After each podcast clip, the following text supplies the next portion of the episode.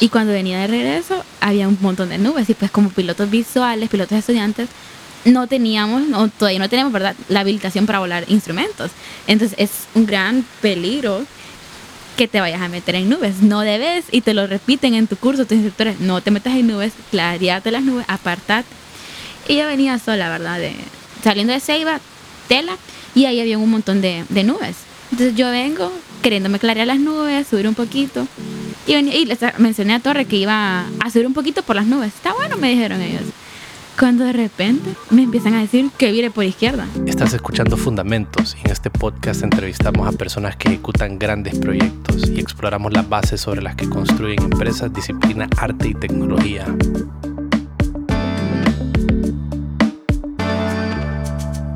Este podcast es producido por Medios Modernos. Si te gustan los podcasts o te gusta lo que hacemos, puedes 1. Adquirir nuestros servicios de producción de podcast. 2. Grabar en nuestros estudios en San Pedro Sula. O 3. Desarrollar una idea de un show en equipo con nosotros. Si nos quieres contactar, lo puedes hacer a nuestro correo info mediosmodernos.io, ambas letras, la I y la O, o nos puedes buscar en nuestra cuenta en Instagram en el usuario Medios Modernos. Ok, bueno, Estamos acá nuevamente, una edición más de Fundamentos, un episodio bastante especial porque hoy me encuentro con juventud y me encuentro con no solamente con juventud, sino que con chavas bien determinadas, eh, súper metidas a rollo en, en, lo que se trata aviación y creo que va a estar bastante buena la conversación, ¿verdad? No sé si quieren presentar cada una. Claro, eh, mi nombre es Samantha, tengo 22 años y estoy cursando por el momento mi curso de instrumentos, que es prácticamente el segundo curso o segunda habilitación para, para ser piloto profesional. Bueno, mi nombre es Nayeli Duarte y yo tengo 19 años y también igual que Samantha, bueno, somos compañeras, estamos sacando el curso de instrumentos en la Escuela de Aviación Horizontes. Bueno, miren, escuchen, gente. Chavas jóvenes que están determinadas en desarrollar una carrera de eso. Qué bueno, qué bueno, porque Realmente em, en este tipo de carreras, en este tipo de industria se ocupa ese tipo de valor, ese tipo de determinación y empezar desde temprano, eso también como que da una ventaja al momento que ya avanzamos en otras en otras etapas de nuestra vida, pues, ¿verdad? entonces, eh, para mí, créanme que es un, gran orgullo, un gran honor tener la oportunidad de compartir con ustedes un poco de tiempo, conversar, aprender de, de lo que ustedes están pasando y, y bueno, para ir empezando con el tema, me gustaría como entender... Eh, ¿Cuáles fueron las motivaciones de ustedes particulares? ¿Qué fue lo que les interesó de la aviación? ¿Cómo llegaron a este mundo? ¿Y, y por qué están eh, haciendo lo que están haciendo? Bueno, fíjate que yo la primera experiencia que tuve en aviación fue gracias a esos shows aéreos que hacían en, en el aeropuerto. A mi abuelo le encantaba ir porque él soñaba ser piloto, entonces siempre nos llevaba. Entonces, un año la escuela, Horizonte, estaba dando raitecitos. Y pues me pagaron un raitecito. Entonces, él, yo estaba chiquita, tenía como 13, 14 años. Entonces, imagínate esa edad, el feeling de ir en el avión. Y me acuerdo, o sea, claro, que el, el piloto, ¿sabes? Me dijo, ¿quieres sentir el avión? Me dice, ¿quieres tomar el avión? Sí, le dije yo. Y según él, me lo dio, ¿verdad? Entonces, ahí fue como que a mí me encantó la experiencia. Pues, y desde ahí dije yo, me metí al rollo. No, yo quiero ser piloto, dije. así fue como vine a dar aquí. Qué súper voz. La verdad que, que, sí, como que ese es tu inicio, los shows aéreos, que ahora ya no los hacen, creo. Pero yo, fíjate que nunca, o sea, no, no recuerdo haber sido así como, uff, una pasión desde, desde niña, sino que todo empezó porque el director de mi colegio me dice, ¿por qué no se mete a la Fuerza Aérea? O sea, eso fue más que todo como por mi estatura, pues, como una plática normal. que es, alta, eso es alta para, para, para el promedio que en Honduras, ok. Correcto, entonces yo como, no, ¿qué, ¿para qué? Que no sé qué. Y él así de lo muy casual me dijo, no, métase, mire, eso es bueno, y me empezó a explicar un poco. Pues como que me interesó. Y empecé a averiguar y estaba como que sí, me voy a meter. Pero los mismos miedos, creo yo, o tabús que hay aquí en Honduras acerca de la aviación para la mujer, me hizo detenerme en considerar a, a la aviación, de la Fuerza Aérea, perdón, entonces empecé a averiguar cómo era la aviación comercial para las mujeres y ahí fue donde me gustó más. Creo que ahí fue donde sí me enamoré de la carrera y, o sea, yo juré, yo siempre dije, yo voy a ser arquitecta. Todo, o sea, todas mis amigas, toda mi familia juraba que yo iba a cambiar de, perdón, que no iba a cambiar de carrera nunca. Hasta que empecé a averiguar sobre aviación y me encantó. O sea, me enamoré, me enamoré y como dice Nayeli, esos shows aéreos son como, como motivación, porque yo también fui y también raitecito y como que, uy, sí, esto es lo mío. Y me gustó, para que la verdad que no me arrepiento de nada y al contrario, me sigo motivando con todo lo que veo, con todo lo que aprendo. Pucha, qué, qué genial, ¿verdad? Eh, sí, tiene- yo creo que tiene mucho que ver también como el círculo de personas o las personas que en el momento a uno le influyen, ¿verdad? El hecho de que tu abuelo Nayeli eh, te haya inspirado, que haya querido ser piloto y tal vez vos a través de a través tuyo él está logrando ese sueño. Que Así eso, es. Eso también es bien bonito dentro de la familia. Creo que eso es algo que se, se puede, es motivo de hacerlo y qué bueno que tomaste la decisión de hacerlo. Y sí, la verdad que en tu caso también, Samantha, qué bien que tomaste el valor de, de probarlo y que, y bueno, claramente lo que estás diciendo, pues estás eh, súper involucrada, bien enamorada de lo, que, de lo que tiene que ver el contenido y de lo que vas aprendiendo día a día de la aviación. ¿verdad? Entonces, y hablando un poco acerca de eso, te, te interesó mucho lo comercial y eso, ¿qué objetivos quieres lograr vos con, con, con- como piloto? Actualmente, para aclarar, ¿verdad? Ambas son pilotos privados visuales, ¿verdad? Tienen licencia para eso. Correcto. O sea, son, no son estudiantes ya. Eso es, eh, vale la pena aclararlo porque eso también es de admirar. Ya son pilotos, eh, son capitanes, capitanas. no, capitanas, capitán, Capitanas, capitán, capitán. Capitán Flores y Capitán Duarte. Duarte. Vaya. pues. Gracias, gracias. No, Mm. vos, eh, ¿para qué? Fíjate que sí, al inicio creo que siempre fue eso como carrera profesional ya. O sea, yo dije, bueno, a esto me quiero dedicar toda mi vida. Y, y sí, en, como toda carrera tiene sus altos y bajos, creo que siempre sigo enfocada en, en que sea comercial llegar quizá a una aerolínea, Dios lo permita.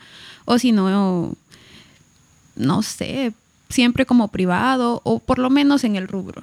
Pero sí me interesa que vivir de esto. Fíjate que yo cuando empecé, me metí en eso de la aviación, yo iba a empezar como tripulante de cabina, como hermosa. Entonces, porque por lo mismo que mencionaste de que el tabú aquí en Honduras, porque yo creí que la única opción para mí era empezar en Fuerza Aérea. Y cuando me di cuenta que no, que te ocupas ciertos requisitos como que tu estatura, la, vis- la visión, yo uso lentes, entonces dije yo, no, no voy a poder. Entonces lo dejé de lado. Ya después cuando me enteré del curso de, de, de Aeromoza en la escuela, dije, pues aunque sea en eso voy a andar. Y ya después en, en un open house que hicieron, Ah. estaban dándole las barritas a, a Jocelyn. Ahí fue cuando Ah. dije, no, me voy a cambiar.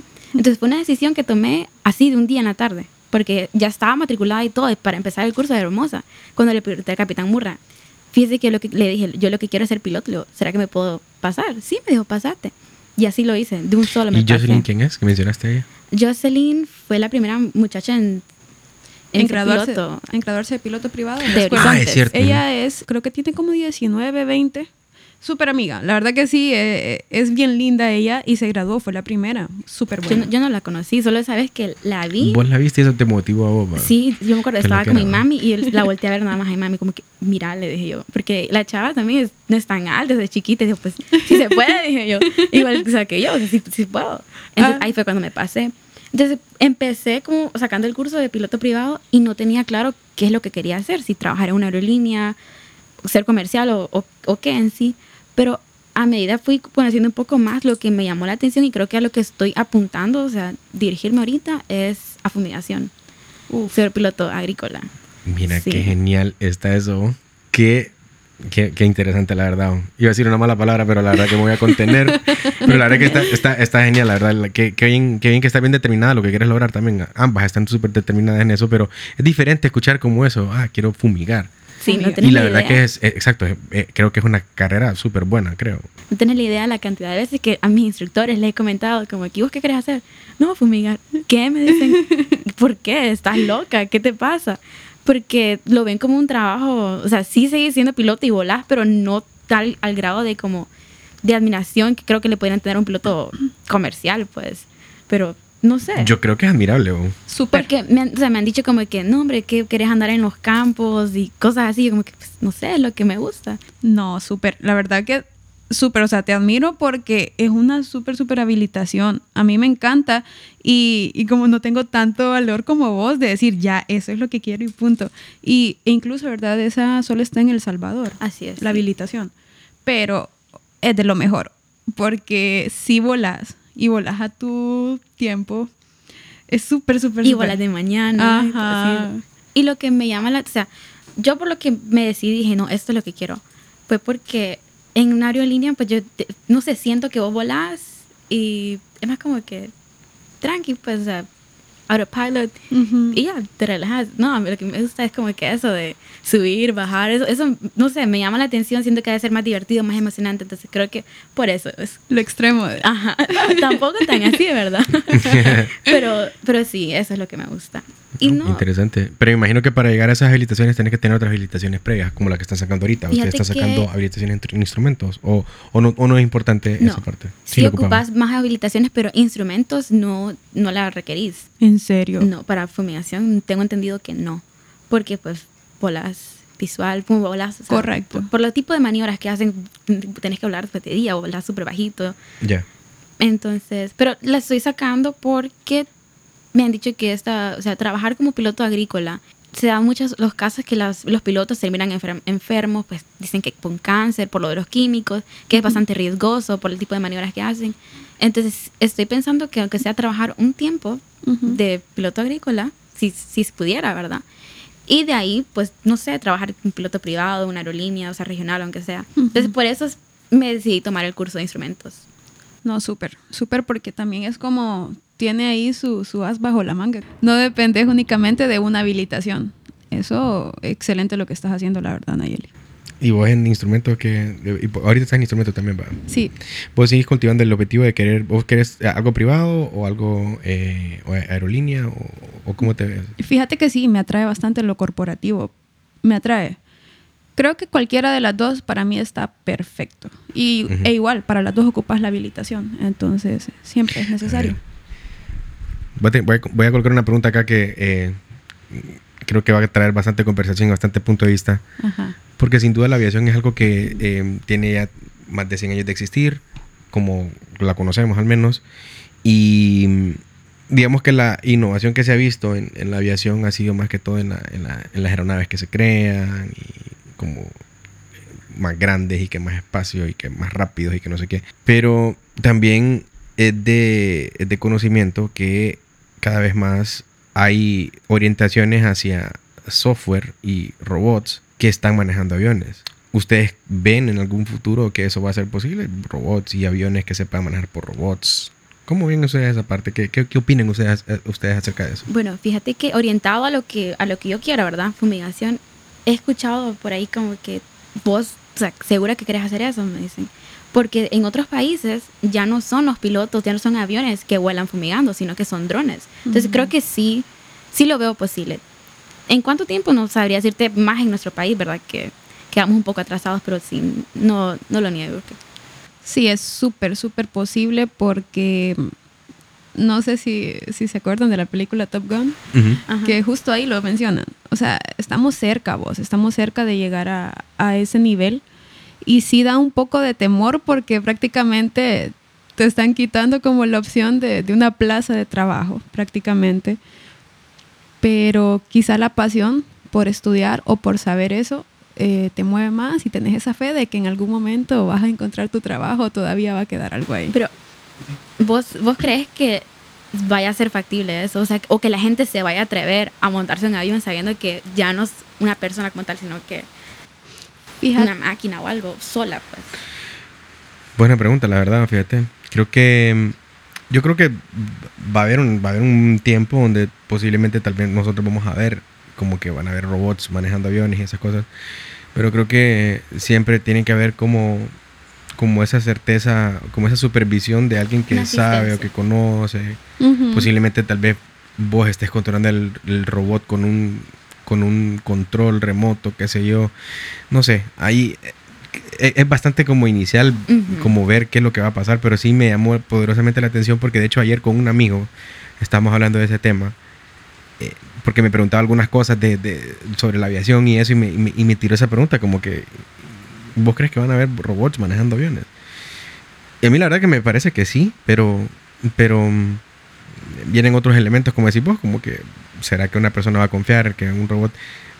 Creeríamos, creería yo que las, máquinas ofrecen mayor seguridad que lo que un humano puede ofrecer, porque también un humano pues eh, se duerme, se distrae, qué sé yo, emociones, todas esas cosas, pero, pero me pareció oportuno preguntarles a ustedes que cómo lo miraban, porque sí, o sea, también como profesionales de la aeronáutica, ustedes están involucradas en eso y, creo que también es importante como estar como actualizados o- sí, actualizados en, en- en las cosas nuevas que salen, ¿va? Entonces, por eso me llamaba la atención esa pregunta, pues, porque creo que imagínate aprenderlo, o sea, aprender visuales, aprender instrumentos, entender el, el- el- el clima, hacer Ujú. los reportes, que los metares y que los tabs y que todo eso.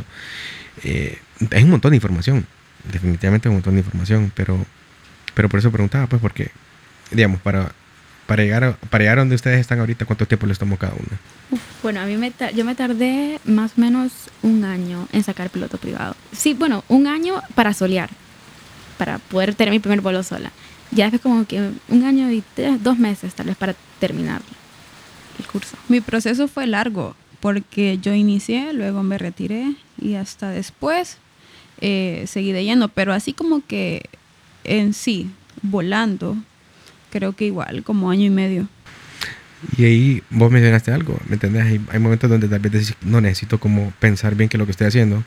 Y eso es humano, ¿me entendés? Porque vos Ujú. decís como que, ok, tal vez no estoy segura o seguro de lo que estoy haciendo. Y eso, un robot, ¿cómo le enseñas eso? Un robot no siente eso, un robot solo hace lo que tiene que hacer, ¿va? Es correcto. No, quizá va a ser la transición de, de humano a robot, quizá va a ser diferente, va a ser difícil, pero de que se va a dar, se va a dar ustedes. Y yo creo que va a ser algo bueno, porque si nos damos cuenta, la mayoría de los accidentes que ocurren es por culpa del factor humano, o sea, es Es decir, correcto. Mm. por nosotros mismos. Es Entonces creo que sí, a lo mejor sí va a suceder y quién sabe, tal vez sea más seguro. Puede ser que sea más seguro. Yo creo que igual eso no, digamos, la amenaza de, de- de los trabajos creo que eh, es subjetivo, no subjetivo, sino que tal vez no, digamos, es poco probable porque siempre ocupas como estar monitoreando, estar revisando qué es lo que está pasando. Entonces, tal vez el rol va a ser otro de la persona, puede ser, o tal vez se mantiene como se mantiene, que también ha sido una, es una experiencia fabulosa, creo que se aprende bastante. ¿va? Bueno, y espero que se tarden un poco para que nos dé tiempo a nosotros, ¿verdad? De, de poder Sí. ejercer nuestra profesión. No, definitivamente creo que tampoco. Es que. Sí. Sí, es, de- eh, eh, es transitorio. eh, No, no creo que sea tan rápido. No, y me- peor en nuestro país. ¿eh? No, Sí, aquí. Mira, de por sí yo creo que eso ya se va dando al momento de que si te pones a comparar el funcionamiento o la carga de trabajo que tiene un piloto con un avión antiguo, por decirlo así, ahora con un avión actual, es, es mucho menor. Entonces, poco a poco nos vamos como robotizando sin querer. Tal vez no es el término adecuado de decirlo, pero ya se van automatizando cosas que, como decís vos, Gustavo, quizá en un futuro solo va a ser que nosotros monitoreemos ciertas cosas y el robot o el avión va a hacer todo. Sí, porque poco a poco vamos soltando, o sea, nosotros las cosas que tenemos que hacer y confiando más en los instrumentos. Lo, lo estamos viendo bastante en nuestro curso ahorita, de hecho, que es un gran apoyo. Pues bueno, de hecho, nuestro curso es el único apoyo que tenemos nosotros al momento de volar. Correcto, el Sí. instrumento. Sí, bueno, solamente para aclarar a la audiencia, eh, cuando nos referimos a instrumentos, instrumento es una habilitación en la aviación que eh, cuando un piloto privado de visuales quiere evolucionar o escalar en la carrera, aprende el manejo de instrumentos, ¿verdad? Que ahí ya juegan otros factores. eh, uno ya en visuales uno puede volar básicamente que en días como que con clima óptimo para hacerlo, pero con instrumentos sí uno puede volar como con el clima que está hoy, que está lloviendo, con truenos, uno puede andar con, con el avión así y confiar en que el avión va a responder como debe de responder, siempre y cuando se mantenga el orden, ¿verdad? Es correcto. Pero antes de entrar en ese tema de instrumento que es bastante interesante, a mí me gustaría conocer un poco el trayecto de cada uno al momento de practicar los visuales, cómo fue eso, había miedo, había, había qué lecciones sacan ustedes como que pueden compartir, ¿verdad? Que puede ser como que también le pueda servir a, chicas y a chicos que nos escuchan. Fíjate que sí, yo creo que hay bastantes miedos al inicio. Em, recuerdo que las maniobras para mí fue como, uff, súper difícil apro- a- aprendérmelas súper bien. Em, el momento del soleo es algo como un paso bastante grande, bastante importante para, para cada uno. Y el saber de que a veces te cuesta, o sea, es como, ¿será que lo voy a lograr? ¿Será que no? Esa, ese miedo puede existir la base para superar todos los miedos que se te pueden aparecer en aviación, siento yo que es tener pasión por la carrera. O sea, que de verdad te guste, porque de lo contrario es muy fácil desanimarse, es muy fácil echarse para atrás. Conozco casos de que se dieron cuenta que realmente no, no tenían ese valor y no digo que eso está mal, a veces unos nacemos para una cosa, otros para otra, no es que por eso ya no sos capaz de, de lo que querés. Entonces, en ese caso, eh, la pasión por la aviación creo que sí es lo mejor para vencer todos los miedos que se te presentan, porque sí hay miedos. Pero en mi caso, mira, como empezamos con la parte teórica, ¿verdad? Eso a mí, uy, súper bien me fue. Ya cuando empieza a volar, ¿verdad? Yo no hallaba ni para dónde hacerme. Yo sentía que no podía. Me daba miedo. O sea, yo antes del vuelo les voy a confesar, ¿verdad? Yo lloraba antes de, mi, de mis primeros tres vuelos. Yo no hallaba qué hacer. O sea, la verdad no la pasaba bien. Y pensé en, en salirme. Pero dije, pucha, ya hice una inversión ya de mi tiempo, también pues el gasto que se hizo.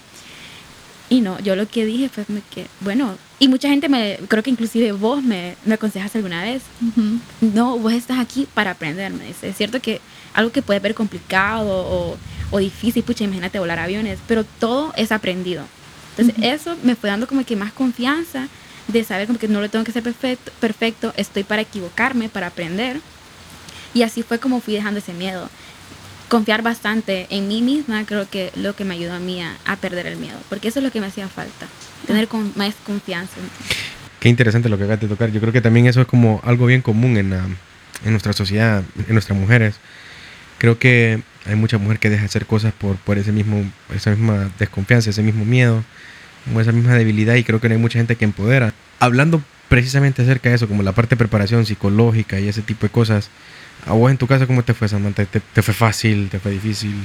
No, al contrario. Cuando te digo que me ausenté un par de, de, veces de la carrera fue por lo mismo. No por cuestión de aviación, sino por cuestiones personales. Entonces es donde vos tenés que saber que tu estabilidad emocional y tu confianza en vos misma es lo primordial para estudiar esta carrera. Entonces, eh, lo ideal, creo yo, que es estar preparado, o si no estás preparado, prepararte antes de iniciar. Y confiar en vos, confiar, trabajar en vos. Antes de cada vuelo, yo recuerdo que yo, como dice Nayeli, o sea, confesando, era una rutina vos. No sé si ustedes creen en Dios, pero yo sí creo en Dios. Y yo tenía que orar, yo tenía que estudiar unos dos, tres días antes, una rutina de levantarme temprano para así como ir trabajando mi mente de que todo está bien, vos podés. Ya, ya te levantaste a las 6 de la mañana, ya corriste, ah, bueno, ya te aprendiste tus maniobras, bueno, puedes ir excelente a ese vuelo. Esa preparación eh, por vos mismo creo que es lo que te ayuda. Esa parte psicológica es muy, muy, muy importante. Sí, la parte psicológica tiene que ver en esa manera que nosotros, pues, en, en el estudio, o sea, en la práctica, pero también, o sea, prepararte para tus vuelos, estudiar, estar mentalizada de que puede pasar algo, así como puedes evitar que pase pero también tiene mucho que ver, o sea, cosas ajenas, o sea, como de tu vida personal. Eso también te afecta. Entonces tienes que ser alguien que ser capaz de poder separar y dejar esos, lo que sea que te esté pasando, situaciones abajo. Una vez en el avión eso no, no te sirve, no, no, lo ocupas para nada. Entonces, esas fueron unas palabras que me dijo mi instructor, porque yo iba en un vuelo con él y súper mal. ¿Y qué tenés? Te lo distraída, y yo, o sea, sí, distraída. Entonces fue cuando me dijo, vos deja tus problemas en el suelo, que aquí en aire no te sirven para nada. Es correcto. Lo que dijo Nayeli es lo que realmente pasa. Eh, tenés que estar dispuesto a, a, dejar tus problemas. Si no los dejas, aunque no querrás, te afectan en vuelo. Y como dice Nayeli, o sea, nos toca aprender a, a sobrellevar eso, pues, a saber separar. Recuerdo que después de que aprendí a manejar eso, para mí los vuelos eran más fáciles. O sea, a pesar de que pasara o no, eran mucho más fáciles porque decía, bueno, no pasé porque tenía que aprender en lo que me equivoqué. Y eso que, que te equivocas te ayuda para el próximo vuelo y ya después no te da problema. Entonces, aprendes también a tomarle gusto a los vuelos reprobados, por decirlo así, porque te ayudan exagerado. ¿Cuántas horas les tomó a ustedes como para si podemos contabilizar las horas, como cuántas horas les tomó a ustedes como para, para llegar a, ese módulo de soleo. El soleo, para que los que no saben, es volar solo. Ya llega un punto donde la escuela ya ha hecho varias evaluaciones y dicen, bueno, ya usted está listo o lista para tomar esta aeronave y convertirla en su responsabilidad. ¿A ustedes cuánto tiempo les tomó? Bueno, yo, siento que a mí me costó bastante. Yo, porque como, mira, mi problema en o sea, en el curso, en la parte práctica fue tomas y despegues. O sea, poder hacer el flare y aterrizar el avión de manera, pues, no tanto suave, pero no de una manera peligrosa. Correcto. Eso fue lo que más me costó y es algo de lo que te evalúan con bastante como que importancia para tu soleo. Es la parte más peligrosa de un vuelo, el aterrizaje, podría decirse. Entonces, es lo que me costaba. Yo me tardé, yo solía como a mis 70 horas, creo.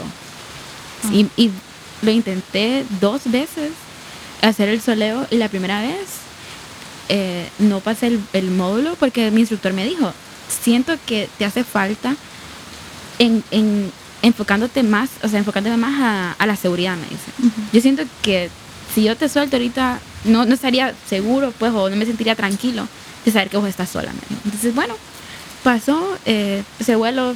Yo, fíjate que no me puse mal. Yo pensé que iba a llorar o que me iba, si, si me reprobaban, pero no. Seguí practicando vuelos extra y lo volví a querer hacer el soleo en febrero.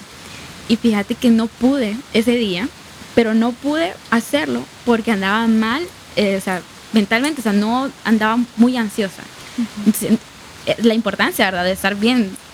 eh, entonces, no pude hacerlo por eso. Pero ya, no, el siguiente día, ya yo venía mentalizada, me había preparado de que, bueno, tienes que hacer las cosas bien, es un vuelo normal, un vuelo más, y ahí sí pude solear. Qué bueno. 70 horas, ¿ok?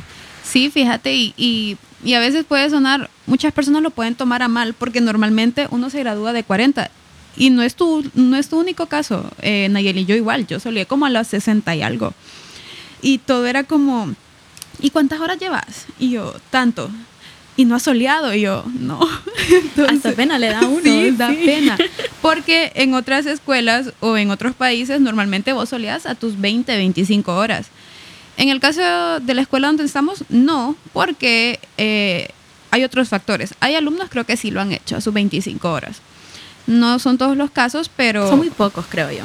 son muy pocos. Por lo mismo, eh, te puedes. A mí lo que me afectó fue eso, de ausentarme. Lo importante en aviación es estar claro de lo que querés, estar preparado o si no, prepárate en el momento para que puedas avanzar lo más que puedas en el tiempo, en el menor tiempo, por decirlo así. Porque si te atrasás, si te ausentas, eso Te afecta pesa en la pesa, práctica. Correcto. Sí, va, tienen toda la razón lo que me están diciendo y la verdad que les agradezco que, que hayan compartido un poco acerca de eso porque también eso eh, a mí me ayuda porque yo también estoy empezando apenas lo práctico, entonces eh, son diferentes contextos, mi, mi historia, la historia de ustedes, pero imagino que eh, a medida que ustedes fueron como progresando en, en lo que estaban haciendo, se fueron dando cuenta de lo capaz que pueden, de lo, lo que, lo que pueden lograr y las metas que tienen cada una que Ujú. están bien claras, ¿va? Y, y eso, eh, eso creo que también es como de los beneficios que la aviación da, porque no solamente es aprender a manejar el avión, sino que también es aprender de uno mismo.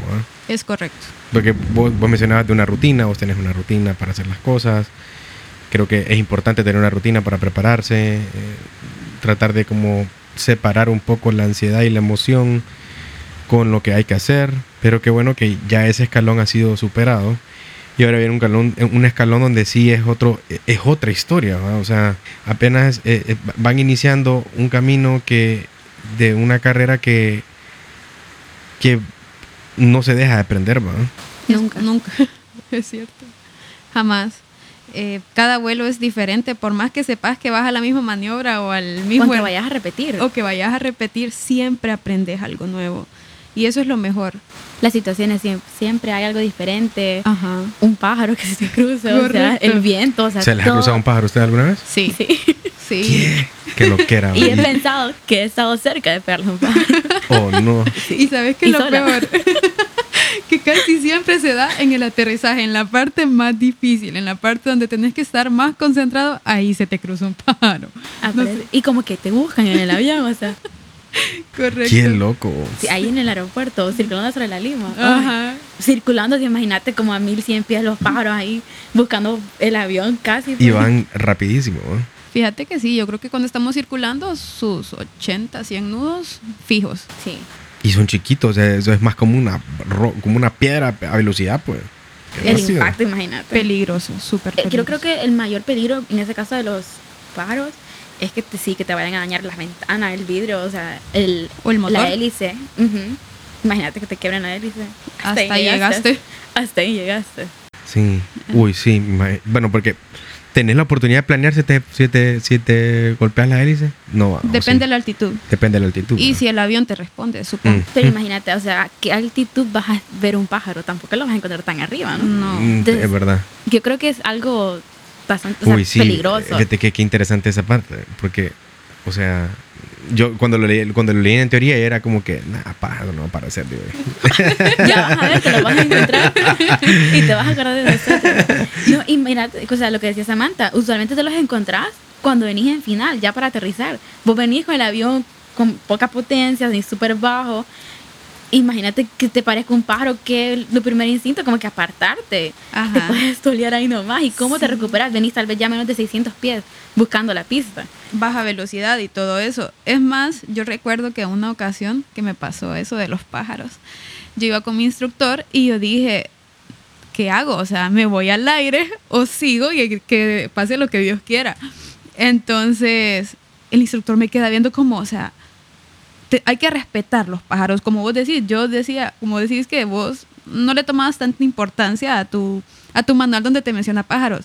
Yo hasta que vi accidentes aéreos por pájaros, yo dije, no, eso se respeta, porque sí, e- es muy peligroso. Mira, a mí lo que me dijeron una vez fue, porque sí, cuando más me he encontrado pájaros creo que ha sido ya buscando aterrizar.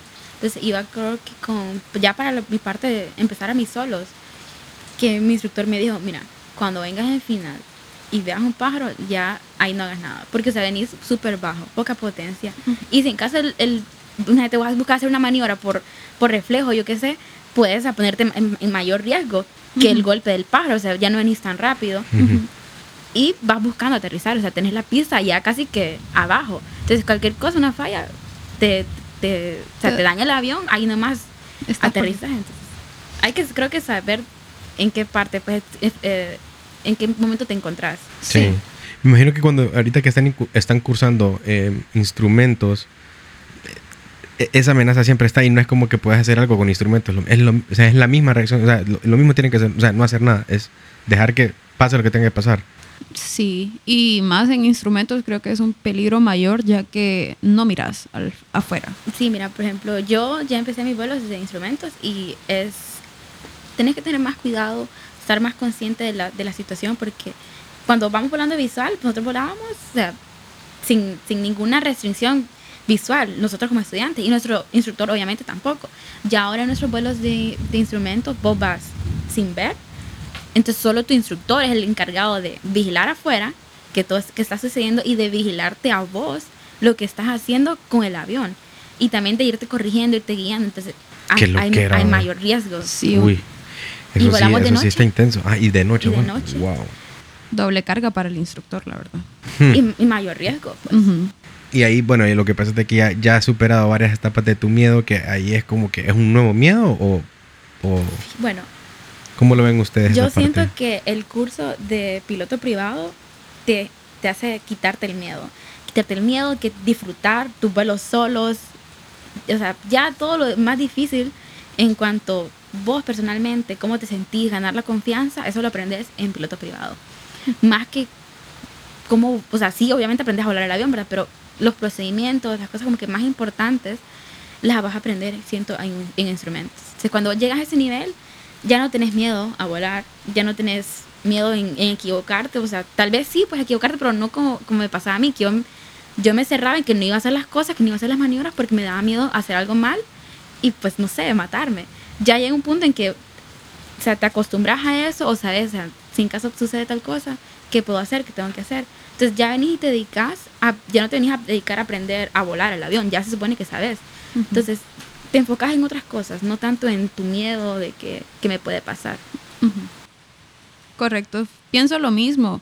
Desde el momento que, que estás aquí ya sabes que estás expuesto a cualquier cosa y que lo que haces lo haces porque te gusta y como dicen ayer y lo perdes. No es que somos súper poderosas y que sabemos que no nos va a pasar nada, nada que ver. sino que estamos predispuestas a que cualquier cosa puede pasar y solo hay que seguir los procedimientos y guardar la calma. Y estar preparada. Sí, yo cuando, ahora, o sea, cuando empecé a perder el miedo, yo mi mentalidad era, bueno, si me pasa algo, pues, o sea, que sea lo que Dios quiera, pues. Y ojalá, pues, tenga yo la, la posibilidad de poder aplicar lo que me están enseñando para poder salvarme, pero ya no vas con ese miedo como que, ah, no voy a volar porque me da miedo, o sea, tienes que ponerte como en, ambas partes, pues. Sí, sí, sí. Con, con instrumentos igual se tiene que practicar con el, con el, simulador o... Porque la verdad que el simulador también creo que es una gran ayuda, y más en, en, el simulador que está en nuestra escuela, que es como de realidad virtual y como que eh, de alguna forma como que hay, una, hay una, alguna experiencia, no es lo mismo que afuera, pero sí por lo menos como que uno está claro qué procedimiento seguir. ¿va? Ustedes que ustedes que han experimentado más el simulador, porque todavía no lo he experimentado, en, este, en este episodio lo, lo confieso, pero probablemente ya en los días que venga ya lo voy a probar. Pero mm, ustedes que han tenido la oportunidad de experimentarlo y eso, ¿ustedes qué opinan sobre esa preparación previa hacia el vuelo? ¿Ayuda bastante? Eh, ¿cómo, ¿Cómo ven ustedes esa parte del el uso del simulador previo al, al vuelo? Fíjate que siento que es una muy buena herramienta, pero en lo personal no me ha ayudado en mucho. Al menos en privado. No me ayudó mucho, al contrario, yo ir a un simulador era como, ay no, voy a simulador. Yo prefería una y mil veces volar. Aunque me equivocara, claro, lo, lo difícil o lo, o lo diferente es que te cuesta más en cuanto a dinero, entonces también considerar eso. Pero en lo personal el simulador no, no me agrada del todo porque siento que son procedimientos hasta cierto punto diferentes. No es lo mismo el avión. Por mucha realidad virtual, por mucho que el simulador eh, sea bueno, en lo personal prefiero volar. Yo lo odié, así se lo digo. Yo odié ese simulador. Yo sufría más cuando iba al simulador que en un vuelo, o sea, no me gustaba. En privado. Ya en instrumentos ya me gusta porque, mira, en privado las maniobras que vos tenés que aprenderte, en tu momento lo sentís difícil, lo sentís complicado. Y creo que por lo mismo, yo me acuerdo, tenía un módulo que tenía que hacerlo el simulador, no lo podía pasar en el simulador. Entonces mi instructor me dijo, ¿sabes qué? Hagámoslo una vez más en el simulador y si no, así lo dejamos. Hice un módulo extra de ese simulador, o sea, de ese simulador y lo fui a hacer después a un vuelo. En el vuelo me fue súper bien. No es lo mismo. Ese simulador no sé, siento que yo es que es muy sensible o, ajá, no sé, es más difícil creo que manejar, controlarlo. El avión es más fácil.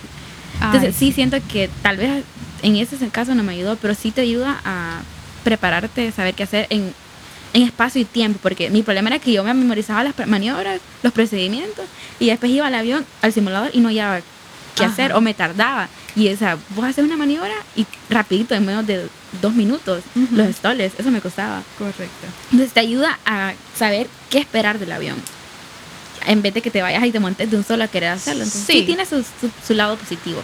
Sí, ahorita lo escucho y claro, yo entiendo que, a ver, es que como que de pronto uno, por el conocimiento que va adquiriendo y eso, como que de pronto le da como un sentido de confianza como que hasta cierto, hasta cierto punto uno queda como que, ¿por qué lo estamos haciendo? ¿Para qué lo estamos haciendo?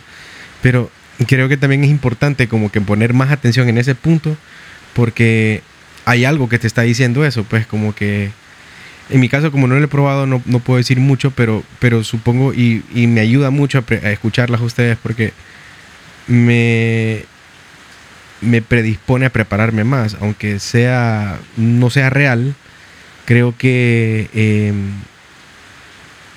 hay procesos que, que existen porque deben de existir. Exacto. Eh, y a veces, y fíjate que eso no solo me pasa en la aviación, porque yo, a mí me gusta hacer muchas cosas más. O sea, yo practico artes marciales, eh, estoy aprendiendo un, instrumento, me estoy, estoy, poniendo a prueba mis capacidades. Entonces, por ejemplo, saliendo un poco de la aviación y hablando un poco como de la práctica que yo ejecuto, por ejemplo, me acuerdo que un tiempo que con mi entrenador en, en, en el arte marcial que practico, como, como por seis meses estuvimos haciendo lo mismo. Y es como que, brother, ¿por qué estamos haciendo lo mismo? O sea, no entiendo, no entiendo, no entiendo, no entiendo. Pero ahora después, cuando ya lo aplico, es como que, ah, no, es que era por esto la cosa. Tenía razón, ah, algún motivo. ah, ok. Pero claro, o sea, eh, a ver, lo que quiero decir es como que eh, hay, hay, cosas que existen por un motivo Y, y sí, es normal que tengamos esa como esa apreciación de como que tal vez como que, ay, no, eh, quizás porque me gusta más como la experiencia como es, no la asimilo de igual forma como lo asimilo en la vida real, ¿verdad? Pero sin duda que eh, todas esas cosas hoy en día existen porque ha- ha- han habido un conjunto de cosas que han pasado que han obligado a que nosotros debemos de prepararnos de esa forma, pues porque, eh, a ver, no creo que un robot, vaya, un robot no va a pasar por un simulador, pues es mentira, un robot se le va a programar todo ese montón de información, pues, ¿verdad? Correcto. En el caso de nosotros, eh, eh, los, humanos me refiero, aprendemos con, con varios métodos, como hasta para asegurarnos. Y, en caso de aviación, que el, que el- objetivo de seguridad es súper grande, creo que el simulador existe por eso, como para asegurarse, entre comillas, porque, pueda- y a ver, allí me pongo más a la edad de ustedes, porque pueda que tal vez el simulador no me va a dar la experiencia que me da el avión, pero a nivel de procesos, como que, ok, se hizo esto, se hizo esto, se hizo esto. Por lo menos algo te vas a acordar al momento de la práctica. Sí, yo siento que es necesario el simulador. Aunque no me gustaban, los odiaba, sí admito que son importantes y necesarios. Porque es como que vayas a querer montarte el avión, hacer las cosas así de la nada, sin saber. O sea, tenés la carga de que vas, o sea, vas volando. No es como que no estás sentado ahí en el simulador con aire acondicionado, o sea, tranquilo. Sino que es mayor riesgo, pues, si te irías a volar así sin haber practicado antes en el simulador, porque vas pendiente de más cosas y ni siquiera sabes bien lo que tenés que hacer. O sea, no sé, si me entendés o me entienden. Correcto. Sí. Entonces, sí, te ayudan al simulador. Sí, es que como dicen ustedes, o sea, no, como dice Gustavo, por algo está. No estamos diciendo que porque no nos gustó es que... O que Sí. sea malo. No, no, a ver, sí, esto es, es más que todo como una opinión. Yo respeto mucho lo que ustedes están mencionando y creo que es importante como que aclararlo. O sea, Ajá. eh, no es bonito, es que no es bonita la experiencia. Nadie dijo que iba a ser color de rosa todo. ¿va? Correcto, no todo va a ser bonito, pero debe de estar. Desde el momento que Aeronáutica Civil te lo pide, es porque tiene que estar. Ay, es un requerimiento de aeronáutica. Es no es un requerimiento de la Bueno, sí, me imagino Sí. que la escuela como tal también, también lo, lo colocaría, sí. Sí, también. Sí, sí. Sí, sí, sí. Pero también Aeronáutica te pide ciertas horas diferentes. En diferentes cursos varía eh, las horas que te piden simulador. Entonces, nos guste o no, pues tenemos que, que usarlo siempre. Sí. No, y te va a ayudar, o sea. De te- cierta forma te ayuda. Sí, Lo de cierta forma, de cierta te forma, de ayudar. Claro, no es como que vas a- es que realmente como en los cursos tampoco es que también tenés como aquel montón de horas en simulador. No es como no, que son pocas. son pocas horas. Y, o sea, eh, es como, como lo mismo, es como aprender una técnica, como que de pronto como que, ¿para qué sirve esta cuestión? Pero de pronto como que, porque por ejemplo, en la, en la forma como yo aprendo, yo aprendo bastante como de pedacito de cosas y de personas. Entonces como que a mí me puedes decir algo que tal vez no me gustó en el momento y te voy a decir no me gustó o te voy a reaccionar como que no me gustó, pero por dentro lo estoy asimilando. Y entonces como los días quedo, ah, era cierto eso. Correcto. Y entonces de pronto llega como el, como el decir, ah, mira, fíjate que tenías razón. O hay personas que no hacen ese tipo de cosas, pero a mí en lo particular es como que de alguna forma lo reconozco cuando alguien me está dando como algún tipo de, de sugerencia o consejo. eh, porque al final también uno, volar un avión creo que es una experiencia, muchos creen de que es un lujo, pero realmente también es una, una experiencia como de, de también manejar como la relación con uno mismo. Uno puede ser soberbio en el, en el aire.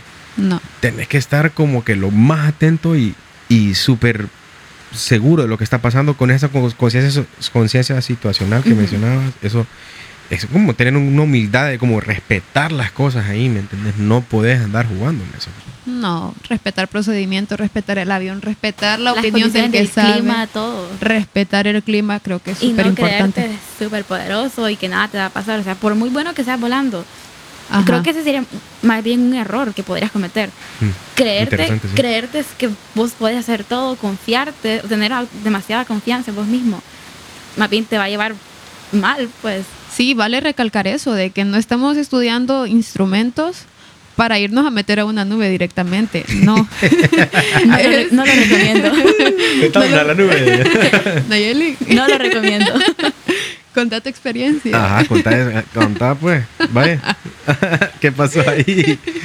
Es que andaba volando en mi, en mi primer cross country. escucha- bueno, escucha. Eh, yo volé sola por primera vez en la 152. De ahí me metí el rollo que no, que yo quería solear cross countries, vuelos de navegación sola en la 172. Me metí a ese rollo para empezar.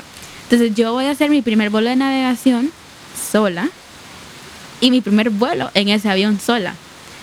Y creo que esa fue, fue la vez que, o sea, imagínate, piloto estudiante, un avión que tenía muchas menos horas que, que en la 152, solo tenía como 20 horas en ese avión.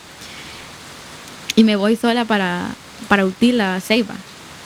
Y cuando venía de regreso, había un montón de nubes. Y pues como pilotos visuales, pilotos estudiantes, no teníamos, no, todavía no tenemos, ¿verdad?, la habilitación para volar instrumentos.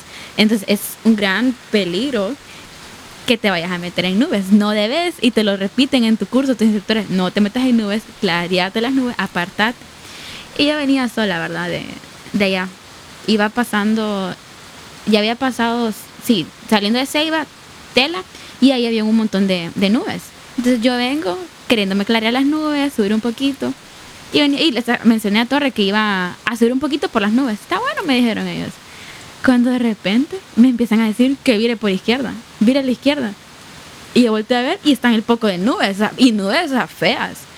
O sea, no como que, ay, una nubecita que, ay, me paso, sino Ay, de no. Ajá. Ajá, feas. Entonces yo que no, no puedo. Creo que yo fallé ahí en ese, mo- en ese momento porque ellos me decían que yo que virara por izquierda y yo no lo hacía. Y que no. Pero, no, o sea, me costó decirles que no podía por las nubes. Entonces llegó un punto en que sí se los dije, no puedo virar a la izquierda porque hay muchas nubes y voy volando visuales, digo. Entonces fue como que un relajo. Imagínate, piloto estudiante, volando sola la primera vez en, en el avión. Y que estar en esa situación de que te dicen que te apartes porque venía un tráfico en trayectoria a la pista o dos, que me apartara. Entonces llega un punto en que ellos me dicen, vire inmediato por izquierda por tráfico. Entonces ahí quedo yo como que entre la espalda y la pared. ¿Qué hago? Sigo volando donde voy, sin las nubes, pero con lo que me están diciendo de un tráfico, o me meto en las nubes, que también es peligroso porque no tengo la instrucción o la, la capacidad todavía de meterme a un lío como esos. Ajá. Y pues, ¿qué crees que hice? me metí a la nube. me metí a la nube. Entonces, mira, yo, ya cuando lo compartieron en el curso aquel, Sí. en la escuela el capitán eh, les comentó, ¿verdad? Mi situación para que no lo hicieran. Todo el mundo me quedó preguntando como que no te dio miedo, ¿qué hiciste? Mira, yo me acuerdo que cuando me dije a virar, lo primero que pensé fue como que, bueno, que sea lo que Dios quiera. Porque ya, o sea, en ese punto no tenés para darte miedo o sea, No. que, ay, no, ¿qué voy a hacer? O sea, busca qué hacer, o si no, te morís. Pues así como, Correcto. suena que se escuche, feo que se escuche. Entonces sí, eso hice. Yo me acuerdo que traté de subir lo que pudiera en altitud porque habían, hay montañas también ahí. Uy, sí, ahí este, se te pone más complicado el tema. sí, ¿no? hay montañas y... O sea, el riesgo es ese, que el terreno vos no lo ves por las, por las nubes. Y que dentro de las nubes vos no sabes que hay granizo, turbulencia. Imagínate nuestros aviones. Yo no, yo no iba a saber controlar ese avión bajo esas condiciones. Yo, nosotros volamos en días, poder decir, decir, perfecto el clima. Entonces yo no, no tenía ni idea. Pero no, gracias a Dios entré y salí bien. Gracias. Porque también los de los de Torre, sí, con los de Torre estaba con los controladores. Yo les dije que era piloto, que, que estaba volando visual, que no podía. Entonces ya cuando ellos me- no me dejan de otra, me dicen que vire por izquierda. Y ya se dan cuenta que me piden que salga de ahí hacia el progreso. Yo no miraba, yo no sabía qué hacer. Creo que ellos se dieron cuenta de que yo realmente no sabía y que me habían puesto en una que había entrado una situación una peligrosa porque yo no notifiqué y porque ellos también me no me dejaron otra otra opción pues entonces al ver ellos que yo no sabía qué hacer puedes creer que solo iban diciéndome usted vire por izquierda nosotros le decimos cuando pare usted vire nosotros le decimos cuando pare y yo metida en las nubes que no miraba nada si la no. montaña o algo entonces sí fue un poco incómodo eso eso sentí yo como incómoda porque pues yo estoy volando el avión, pero no sé qué hacer. Estoy dependiendo de que alguien más me diga qué hacer.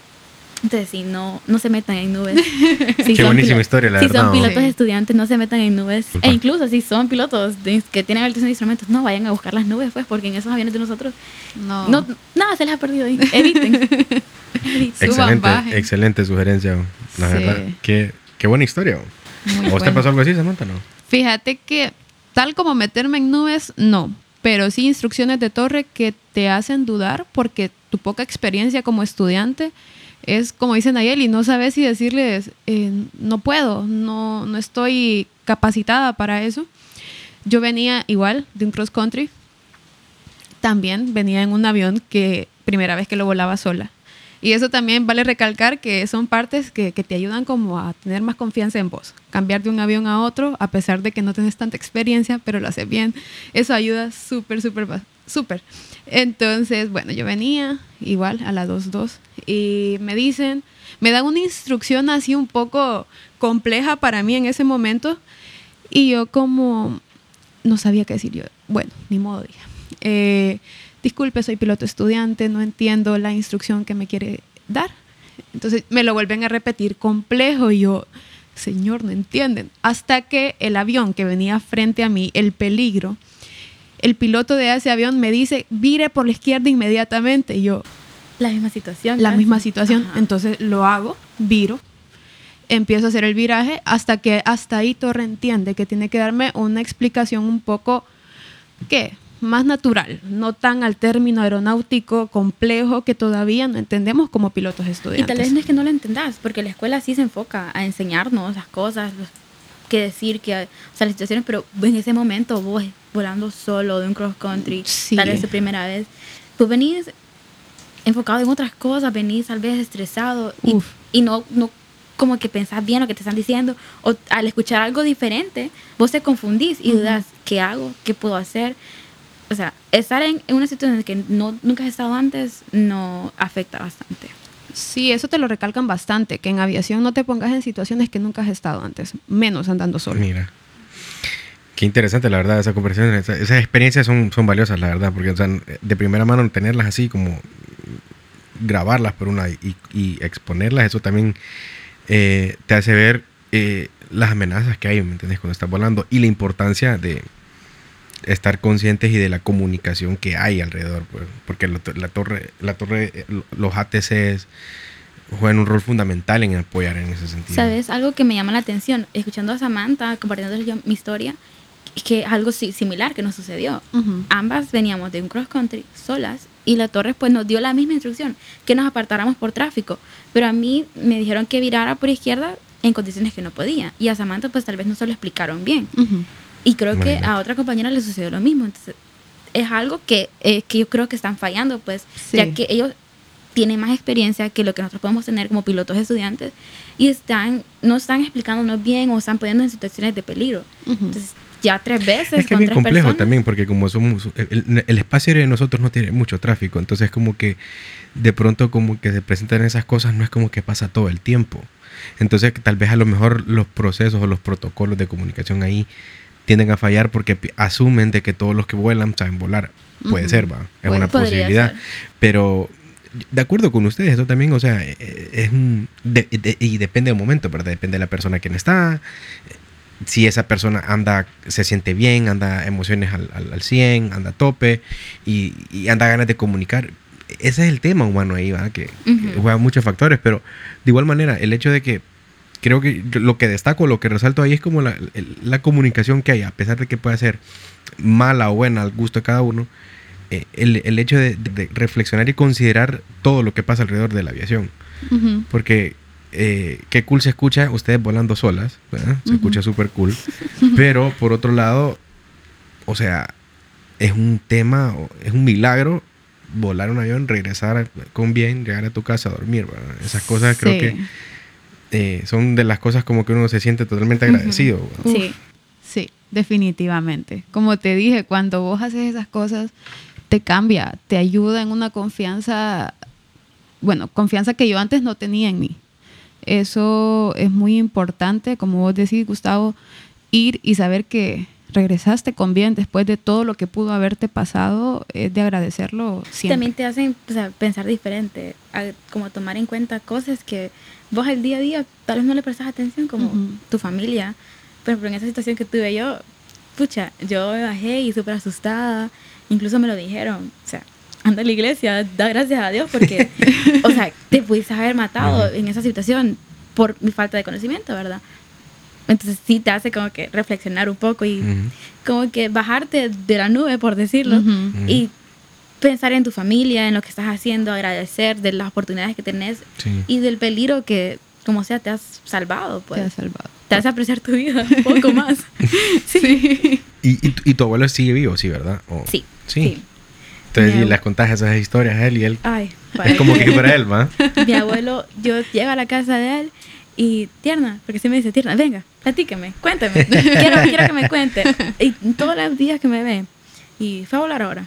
No, hoy no fui a volar, le digo. ¿Y por qué? No, no me tocaba. Y sí, que le enseñe las fotos, que le enseñe videos. Ay, cuando soleé. Ay. Cuando soleé en mi casa, como lo transmiten en Facebook, ¿verdad? Lo pon sí, en en vivo el, el soleo. Yo no sabía, qué cool. No ¿va? Qué buena onda. Sí, Sí, lo sabía eso. transmiten. Y es que no tengo, a ver, yo no, yo, yo so- no tengo, no tengo redes sociales, solo, tengo LinkedIn, una red de, social de profesionales, pero yo no tengo redes, no tengo TikTok, no tengo Snapchat, Twitter, Nada. nada, nada de eso. no. Ah, bueno. Por eso, por eso me, me, asombro, me asombro porque como que, ah, ok, qué cool. Sí, lo, lo ponen en Facebook. Entonces todo el mundo lo ve ahí. Pues sí, entonces cuando en mi casa yo iba a solear, eh, se lo pusieron a él en, en la casa, en el tele. Bueno, lloró todo mi abuelo. Qué- Oh, Sí. mira, que, es que eso, Sí. eso es lo, eso es como lo, lo, como, eso es gratificante también de la Sí. edición, mira, cuando de pronto tu familia cree, eh, ya como que lo asimila, wow, tengo un piloto en mi familia. Imagínate, imagínate vos como niña, eh, como la niña que conoció a él y todo eso, como, eso, eso es bien cool, ¿me entiendes? Porque esas cosas son como que te hacen eh, agradecer más el hecho de que tomaste la decisión de luchar contra esas adversidades, decir, pucha, tengo miedo, no puedo esto, no puedo lo otro, no puedo acá, no puedo allá", y de pronto vas como que cada vez más como venciendo, venciendo, venciendo, venciendo, venciendo. Aunque sean pequeñitas las Ujú. victorias, Ujú. si sumas todas las victorias son 70 victorias, 70 horas, ponerle. ¿Sabes? Algo, algo más que a mí, en lo personal, me, me alegra bastante y me hace ser más agradecida Ujú. de, de que gracias a Dios y a mi familia que me han apoyado, he tenido la oportunidad de, de hacer lo que me gusta, sacar la carrera que yo quiero. Es que siempre que a la gente me preguntan, ¿y qué estudias? Tengo 19 años, entonces realmente que piensan, estás en la universidad, entonces, ¿qué estudias? No, eh, aviación. Ah, pucha. Sí, es que soy piloto. ¿Qué? Me dicen. ¿En serio? Sí, ¿cuántos años tienes? 19. Pucha, yo siempre quise ser piloto, me dicen. No tienes la cantidad, la idea, la cantidad de veces que la gente me ha dicho, yo eso quería hacer. Ese era mi sueño de niño. Yo creo que aquí hay un problema, como que no, no te educan para eso. Porque en tu caso, pues, a, a vos te motivó eso, a vos también te motivó el hecho de los raites. En tu caso, también tu familia, tus abuelos, todos también saben lo mismo, en la misma historia, ¿sí? Sí, sí. Es lo mismo, como dice Nayeli, las personas se asombran y todos te dicen como, ah, yo quisiera hacer eso. Y lo curioso es que en mi familia, o sea, mi núcleo familiar, todos son varones, ¿verdad? Entonces, tengo tres hermanos varones, mi papá, mi mamá que ya no está, pero yo fui la única con ese deseo de querer una carrera tan, tan extraña para, para lo normal que es nuestro país. Y, y como vos decís, Gustavo, eso ayuda porque es como que te motiva a saber que no estás haciendo y no, no sonar mal, no sonar engreído, sino hacer algo que no, que no a todo el mundo le motiva. O sea, eso a mí me encanta, saber que estoy haciendo algo que, que no sabía que era capaz. Entonces en mi familia también es como lo más curioso de que yo, siendo la niña, soy la que estoy estudiando aviación. sí, Entonces, eso está genial, la verdad. Yo, de- Me de pasa mi- igual. Fíjate que a mí, bueno, eh, yo lo, lo tomé tarde y lo tomé también por casualidad. No fue que lo- yo nunca soñé, ni imaginaba estar aprendiendo a volar aviones tampoco, pero eh, las veo a ustedes, están jóvenes, eh, un futuro brillante por delante para ambas. Creo que les va a ir Gracias. muy bien en lo que se vayan a enfocar, Gracias. eso sin lugar a dudas. Gracias. Pero creo que hay, en el país particularmente hay un problema como de información. No creo que hay mucha educación del tema y los pocos esfuerzos que se hacen no terminan de motivar porque tal vez es como que eh, existe como ese miedo al, al ¿qué va a pasar con un avión? O sea, pues te puedes morir en cualquier lado. ¿Me entiendes? Correcto. Puede pasar cualquier cosa en cualquier momento. O sea, es así, en cuestión de un segundo ya estuvo. Pero, em, ¿cómo creen ustedes que más niñas, más mujeres se pueden involucrar en esto? Porque, por ejemplo, mi esposa, por ejemplo, yo- es una mujer súper talentosa y es de las personas que admiro por, por la forma en cómo ella se, se desenvuelve en lo que hace. Yo considero que ella fuera también una excelente piloto. Pero el tema es lo mismo, como ese como esa predisposición como que no sé, no, no me siento convencida, qué sé yo. Pero de pronto quedo como que vos no tenés idea lo, lo más lo, lo fuerte que sos, que sos más fuerte que yo, pero no te atreves a esas cosas. Entonces, ¿me entendés? ¿Cómo, cómo, cómo se empodera? ¿Cómo, ¿Cómo haces que más niñas se quieren involucrar en estas cosas? Porque aprendes de física, aprendes de aerodinámica, aprendes de tantas cosas que son bien raras, como decía Samantha. Correcto. Pues mira, lo primordial es que les atraiga o que les guste. Porque, y dar más información. Por ejemplo, cuando yo busqué información de pilotos, mujeres, la única información que recibí fue del extranjero, mujeres tal vez de México, eh, de Estados Unidos. Entonces yo creo que nosotros, nueva generación, podríamos hacer quizá la diferencia para motivar eh, las jóvenes o las mujeres, sin importar la edad, eh, que quieran estar en este rubro. Como te digo al inicio, lo importante es que les guste. De ahí influye mucho tal vez las, las escuelas que imparten la, las clases y nosotros que estamos en el rubro apoyar en eso. Porque a mí me hubiera encantado que alguien se sentara conmigo, mira, soy piloto, esta es mi experiencia, te cuento esto, te va a servir. Me hubiera encantado. Qué valioso está eso, la verdad. Es, tiene razón. Ustedes tienen una responsabilidad enorme. Ahora ustedes tienen que ser mentoras de estas niñas. Correcto. Lastimosamente, no es como vos decís, no estamos eh, educadas para eso, porque a mí me encantaría poder ayudar a los demás, pero no sé cómo. Este podcast es para eso. Eso, te iba a decir que. Creo que o sea, por eso lo estamos grabando, ¿me entiendes? Todavía no he entendido. Yo creo que eso te iba a decir que esta es una oportunidad que tenemos para poder, o sea, como que animar a más personas, más muchachas, más niñas a que hagan esto. Pues es una carrera muy bonita. Yo, usualmente, a todo el mundo siempre le digo: deberías de ser piloto. O sea, porque es algo súper bonito. Y mira, yo cuando empecé, ¿verdad? Cuando, como les digo, que yo quise ser, a meterme al rollo quiero ser piloto, de ahí yo para serles sincera ni siquiera sabía que había una escuela civil, o sea, de aviación aquí en Honduras. Yo pensé que mi única opción era Fuerza Aérea y como ya les comenté, ¿verdad? Yo no cumplía los requisitos. Entonces, pues ni modo, dije yo. Pero investigando después en la escuela, a mí sí me tocó hacer un trabajo de orientación vocacional, algo así creo que se llama la ah, clase. De, o sea, listar tres carreras que te interesan y entrevistar a alguien. Entonces yo tenía una conocida, una amiga, que una conocida de ella era piloto. ¿En serio? ¿Aquí en Honduras? Sí, entonces, tuve la, o sea, consiguieron el contacto y pude hablar con ella, con, una muchacha, con la muchacha, hacerle preguntas para mi trabajo, ¿verdad? Pero, bueno, eso fue, yo estaba como en noveno grado, estaba en el colegio. Ya ahorita, cuando quise tomar la decisión de pasarme de hermosa a piloto, le la volví a contactar. Porque, que, o sea, sentí la confianza, pues de cuando yo hablé con ella, ella pues me dio una información, fue súper amable, me guió. Entonces dije yo, le voy a preguntar a ella, ¿qué tal o sea, le ha ido a ella siendo piloto de nuestro país. Y pues no, ella también me apoyó. Entonces, tuve la suerte de que igual que me pudo apoyar. Entonces creo que sí, nosotros podíamos ser alguien así en el futuro. Correcto, eso es muy importante y quién como vos. Porque yo, te lo juro, yo no sabía de nadie. Y yo era como, ay señor, bueno, ni modo, me tiro así, no importa lo que venga. Y, y no, vos, realmente no es algo del otro mundo, no es algo imposible ya muchas mujeres lo han demostrado. O sea, esto no es de ahorita, no somos nosotros las primeras. esto tiene historia en, en cuanto a nuestro género. Entonces, para las que les gustaría o, o sienten motivación por esto, sí, sí se puede. No, no somos personas perfectas, ya han notado que tuvimos altos y bajos y aún así lo estamos logrando entonces todas podemos. ¿Vos tenés algunas otras, algún, algún mensaje que quisiera cerrar vos? Antes de que, porque también me gustaría como que compartir un poco sobre recursos, antes de, antes de cierre, si hay, libros o, páginas o, o, canales de YouTube que ustedes siguen, que les sirve a ustedes también como información. Bueno, yo lo que, para también en ese caso que estamos hablando de animar a las más niñas, yo lo que hago es que en mi Instagram yo sigo a bastantes pilotos mujeres alrededor del mundo, pues, y ver que ah, yo tengo una muchacha que es piloto también de helicópteros, pues, entonces te das cuenta que sí es posible, que tal vez en nuestro país no sea algo tan común que las mujeres se dediquen a esto, carreras así, pero en el mundo, o sea, sí, sí es, algo, es una realidad, pues sí es posible, no es algo como la gente dice solo para hombres.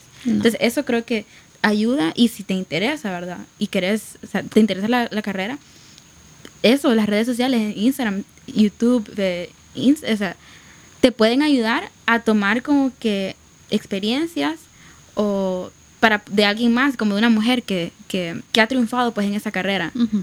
Este que hablando de eso, ahorita me acordé de un caso.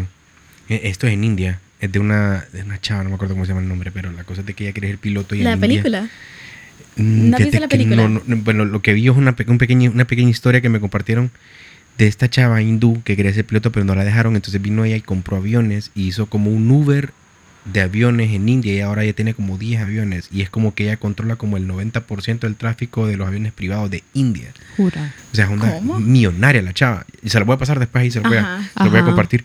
Pero, o sea, ese es el poder que, que- que el género tiene, que ustedes tienen al momento de como determinarse lo que quieren. O sea, ustedes están siendo pilotos porque quieren hacerlo. Y Correcto. que tienen la libertad de hacerlo. La imaginación, el el límite, ustedes mismas la van a poner. Pero nadie quita de que ustedes pueden hacer lo mismo que hizo esa chava de No no fue piloto, pero imagínate, todos los pilotos trabajan para ella. Sí, ¿qué Que más quiera, quiere? ¿no? Y ¿Qué eso es posible, pues eso, eso se puede. Pues ahí les voy a pasar la historia, no me acuerdo cómo es que se llama. Ahí voy a buscar bien y se la voy a pasar para no, para no quedarles. Sí, mandarla, sería bueno. Es cierto, o sea, em, no, como vos decís, Gustavo, el límite lo ponemos nosotras mismas. Hay mucho, mucho miedo del machismo en esta carrera. Gracias a Dios, yo no lo he experimentado. No, ni yo tampoco. Creo que por mucho una persona, pero por mucho. Y comentarios así y como que- comentarios, y los correcto. ignorás. Y que vos lo ignorás porque no son, no vienen de personas que vos admirás. Creo que ahí es donde te puede afectar. Pero gracias a Dios, eh, de las personas que nosotras admiramos o quienes nos rodean, O tanto en el rubro de la aviación. pues. Ajá. Yo no- no nos ha encontrado eso. Gracias a Dios ya, ya se está perdiendo eso. Y, y eso te motiva a sentirte igual de capaz que, que un hombre. y o sea, demostrar que sí puede, o sea, que sí podemos. las Exacto. mujeres. Que no Sí. es cuestión de compararse. Lastimosamente yo solo he escuchado una mujer en la frecuencia, una mujer piloto, durante todo este curso. En serio. Sí. Yo- pero yo he escuchado varias, no, tal vez no hablando en español, pero sí muchachas hablando en inglés, que imagino que Sí, sí, es que de- eh, yo creo que te refieres a Honduras, ¿va? Sí, en Ah, Honduras. Honduras, ajá, una sí, hondureña. sí. Ah, no. Solo No. una vez.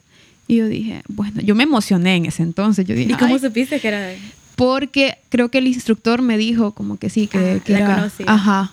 Entonces, no, no supe cómo, que, quién era ni nada, pero, pero aquí estamos. Yo creo que. Entonces, Instagram, YouTube son fuentes. ¿Tienen Sí. algún canal en particular que ustedes siguen o algo que...? Fíjate que no, yo en lo personal, yo si quiero saber algo, lo busco como, como lo espero, no tengo una cuenta en específico, Ujú. no sé vos. Bueno, para estudiar así como tal, sí, no, no te diría como que, ay, sí estudio de esta página. Ujú. Sí he encontrado videos que me han ayudado, pero así como que perfiles de gente que se dedican a eso para ver las experiencias que tienen en cosas diferentes, pues, a lo largo del mundo, sí sigo varias. Sigo unas muchachas que... Hay una muchacha que se llama Scarlett the Pilot, creo que ella es mexicana. Scarlett the Pilot. Sí. Ah. Y Ahí hay otro muchacho que sigo yo, que creo que es de los Estados Unidos. El Fly with Bruno se llama. Él, la, o sea, la muchacha que les digo, además que todo sube fotos y cosas como stories de ella, pues, de lo que hace. Ujú. Pero este otro que te le digo, Fly with Bruno, él sí me gusta los que sube porque como que contándote que va de un, de un lugar a otro. ¿Y Y, de casualidad has seguido así como de mujeres que fumigan? Sí, es cierto. no, fíjate. Sería bueno, cool. Hay, hay, hay una visto. oportunidad, mira, hay un gap, mira, ahí puedes hacerte sí, ahí fíjate, voy a influencer. ¿Verdad? Ahí y, después te acordás de este episodio, ¿viste? Me Sí. hace mirar a mí también. ¿no? Claro. sí, fíjate No, pues que sí. eh, mujeres eh, fumigadoras no he visto. Voy a buscar, voy a busca, buscar en sí, Insta, buscate, sí, buscate a ver qué, a ver qué encontrás. Aquí en Honduras me dijeron que sí, que, que no había, creo. Porque sí, Pues. platicando una vez con alguien ahí en el aeropuerto. No, En pues. serio, me dice, pucha, a lo mejor vas a ser la primera. aunque- Te imaginas, Nayeli. Te acordás de nosotros. Ey, no, la verdad, chicas, que esto ha sido eh, una muy buena conversación. Eh, creo que hay muchas cosas de las cuales la audiencia creo que va a sacar mucho provecho. Igual creo que la escuela donde venimos, Horizontes, eh, creo que no creo que el orgullo de la escuela como tal pues eh, es enorme por tener eh, talento como ustedes que hayan eh, hayan y sigan eh, creyendo en, en la calidad de educación que se les brinda. Eh, a mí en lo particular pues me motiva y me, me inspira a, a concentrarme a tener cuidado con algunas cosas respetar las cosas que- porque en mi caso yo tengo ese problema yo soy alguien que, que soy bien rebelde y poco a poco he ido trabajando en esa parte.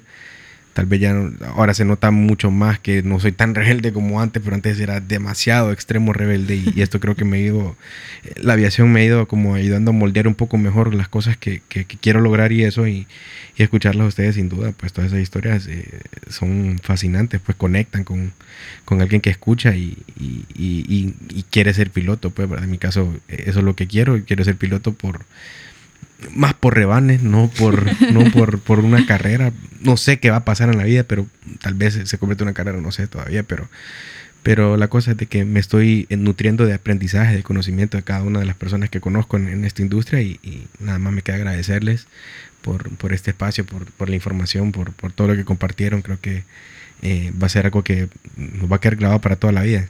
A tu abuelo se lo enseñas también.